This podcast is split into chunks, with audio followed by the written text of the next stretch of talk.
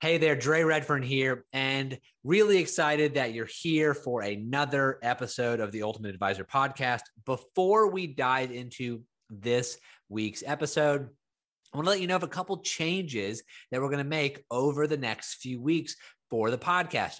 The first one being is that we're changing the format just a little bit. The first way that we're going to do that is every other week, you're going to get access to some of the exclusive content that other individuals have paid for to join the Ultimate Advisor platform. Maybe they've attended a summit, one of our challenges, maybe they're in our mastermind or our accelerator program. We're going to give you some tidbits of that content every other week for the next few months. And then, in usual fashion, the opposite week, every other week on top of that, you're going to hear from Brian, Brittany, and myself in the normal foundational way that we've done things. So, without further ado, let's jump into another awesome episode of the Ultimate Advisor Podcast. Hey everyone, Dre Redfern here, and welcome to the Ultimate Advisor Podcast, where in this episode, we're going to talk about automating your avatar. Now, what does that even mean? Well, if you listen to the previous episode, which if you haven't done so, you should definitely do that now before diving into this one, because we're going to talk a little bit more about your avatar, that, that ideal client, that perfect client for you and your business. And then how you can more or less automate various facets in the way that you market to them. So lots to cover in this episode and excited to dive right in. So I'm going to lead it off talking about how you can essentially position your messaging to attract more of those right fit clients and repel some of those wrong fit clients. So, how do we do that? Well, First off, in the last episode, Brittany used a great story from one of her coaching clients in that they basically are the number one producer for their broker dealer. They have a very, very successful business. However, all of the messaging on their site was about them. So they were not very clear about their avatar and the way that they could best communicate that to the person, how they can actually help them. Huge, huge important factor to really knock out first and foremost. That being said, how do we then build relationships and rapport with these different niches that you serve in? Here's the easiest way about that. So we know, and we use some examples in the last episode of how Sweet Financial, a very successful business, set, separates some of their niches, women in transition and business owners, just two of them.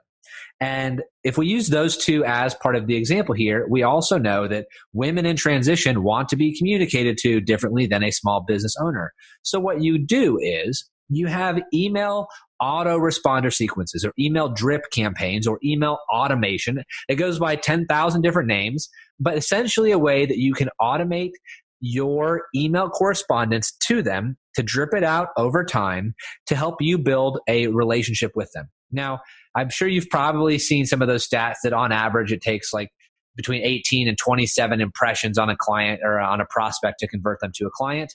That's true, but most of those stats are largely in the product based sectors, not necessarily financial services sectors, especially where trust has to be much higher for someone to trust you enough to move their assets, their portfolio, and then maybe their net worth over to you to manage. So obviously we've got a lot more barriers to cross. And as a result, we have to have more touches and impressions because it simply takes more than that 18 to 28 impressions. So how do we do that? Well, the simplest way is to use an email autoresponder service. There's a ton out there. One of the ones that we use and recommend is just because it's it's simple, it's easy, it's affordable. It's called GetResponse, where you can get as little as $15 a month. And that helps you to automate much of your email sequences. So once someone opts in for a list, maybe they've shown interest in a, a meeting that you've had or an event that you've hosted, you can enroll them into this list and then it could be every day, it could be every other day, it could be every week. They automatically get these emails from you. And that's literally a single service. Most of these services are approved by a variety of broker dealers. There's a, some of the other big ones out there are Constant Contact, some of the, the more robust platforms are Infusionsoft and HubSpot. It just depends on more or less what your needs are. And there's literally a service to fit whatever that need is. That's just some of the low end, mid end, and high end services out there. What once you have that done, or uh, once you at least have the framework done, then you've actually got to write the emails for these niches. And again, if we know what those niches are, it's easier to write that content. So you can talk to much more of the emotional side of things for a woman who maybe just lost their husband. You can touch on more emotional things of feelings and experiences or uncertainty. Maybe the husband managed all of the finances. Maybe that, uh, you know, she's out of the loop or maybe she doesn't feel, you know, certain in her financial future now that the primary income provider, income earner is now deceased that is a really emotional time right there that you don't want to like basically use that as an you know to try and manipulate their feelings but you want to let them know that there's certain things that they may not necessarily consider yet that if you have these answers and you can genuinely help them and you can genuinely add value that you can dramatically change their life during this difficult time for the better. Now if we take that and we flip it on its end and we have a business owner who is used to being like in and out and you know i'm like i'm running a thousand miles a minute. I just need quick answers. I need quick information. This is what i need. If that's your avatar great.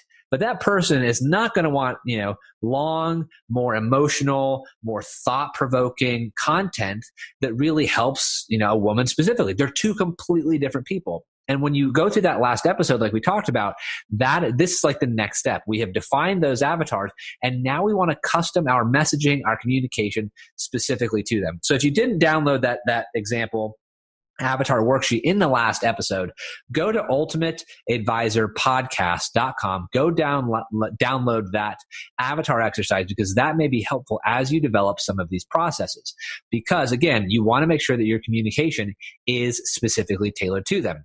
Now, you have this awesome email sequence using a GetResponse or an Infusionsoft or HubSpot or Constant Contact. There's a ton of them out there. Now, how do you get people onto that list? That's the next question that a lot of people usually then want answers to. And there's a variety of ways, and there's no there's no right or wrong, but there's a variety of ways. We've talked with some advisors in the Ultimate Advisor Coaching Program who just do a lot of events, and they just you know someone attends an event and they just enroll them onto their email list that way to build rapport over time. We've got other you know advisors who are running paid traffic and paid media. Maybe they're doing Google Ads and they want to add run traffic, run you know basically buy clicks from Google to a landing page. And that landing page could be a checklist, it could be a download, it could be all sorts of information that helps that avatar address their specific problem. So again, these downloads are going to be tailored specifically to your avatar. So if you're t- catering to women in transition, you know that basically you need to have more emotionally driven content. Maybe your lead magnet or your download is the 10 things that you need to consider after a spouse passes away or the 10 financial things that you need to consider after a spouse passes away. I'm just ad libbing, but that's a simple title that caters directly to that specific need that someone is experiencing. If they're a business owner, it could be the five things that most business owners overlook when planning for their financial future. Things that actually create curiosity that then cater to their specific need or pain point. These things are very easy to use and very easy to set up. And almost any software service that you use can plug directly into your email autoresponder, that constant contact or HubSpot or GetResponse, any of those. And so what this does is, is if you know those avatars, it makes it significantly easier to then cater to that specific person's needs in the messaging and the way that they like to be communicated to, and then automate each of those facets using some of those softwares to really build that trust, build that rapport, and then really have as many more of those touches largely almost entirely automated so you don't have to necessarily worry about it. So what it does is the benefit you build this trust, you build this rapport, but you also lower the operational load so you don't have to calendar all of these things out or pen them out to you know, manually follow up with them every so often. It can be almost entirely automated. So what that does is it pulls a lot of that burden off of the advisor or the support staff and automates that, helps to build that trust in order to really take that to the next level all of that being said, there's a lot to sort of you know digest there and probably unpack there, Brittany. And I know you've got a lot of things to weigh in on that, especially when it comes to the actual creation of it, the copy of it, and then how once it's done once, you could actually use that to then repurpose it over and over again. Yeah, Dre, actually, you made me think of something while you were talking. And, eh, you know, everybody's heard that saying of treat people the way you want to be treated. Well, I would like to say that is incorrect right? You want to treat people the way that they want to be treated. So one of the most important whys, and Dre, you did, I think you did a great job of touching on this uh, just a minute ago, but really the reason, but the core why for identifying your avatar is because you want to be able to solve their problems. So that's what copy or messaging is all about. It's really about solving people's problems. You want them to read what you have to offer, to look at what you have to offer, and to have that automatic head nod of, yes, that's what I need. Yes, they can help me. Yes, that's the problem that I have, and, and they're my solution. So that's why it's so important to get to that core of that avatar and then to be able to, like Dre talked about, consistently nurture them, right? Consistently give them information to have them giving those head nods. So when we look at the purpose in having copy, right? So at Sweet Financial Services, we've actually hired a copywriter to get really deep with us, to really draw out what our core is. Who is it that we want to help? So even us who we eat, sleep, and breathe this, right? We, we know the avatar, we know who our market is. We wanted to get even clearer with that. So that's what we did. That's the route that we went down. But again, you can start by downloading the tool that Dre referenced, you know, from the last episode. Download that tool, walk through your avatar, and decide how it is that you can go about solving their problems. Now, the other thing that we've seen quite a bit in working with financial advisors, and this is actually um, something we encounter in, in, all facets. So it doesn't matter what assets you have, what your production is. We see this kind of across the board is that a lot of times advisors have great resources or great tools at their fingertips.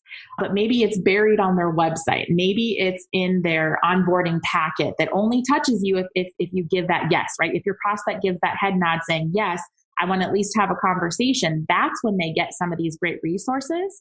But otherwise, they're buried.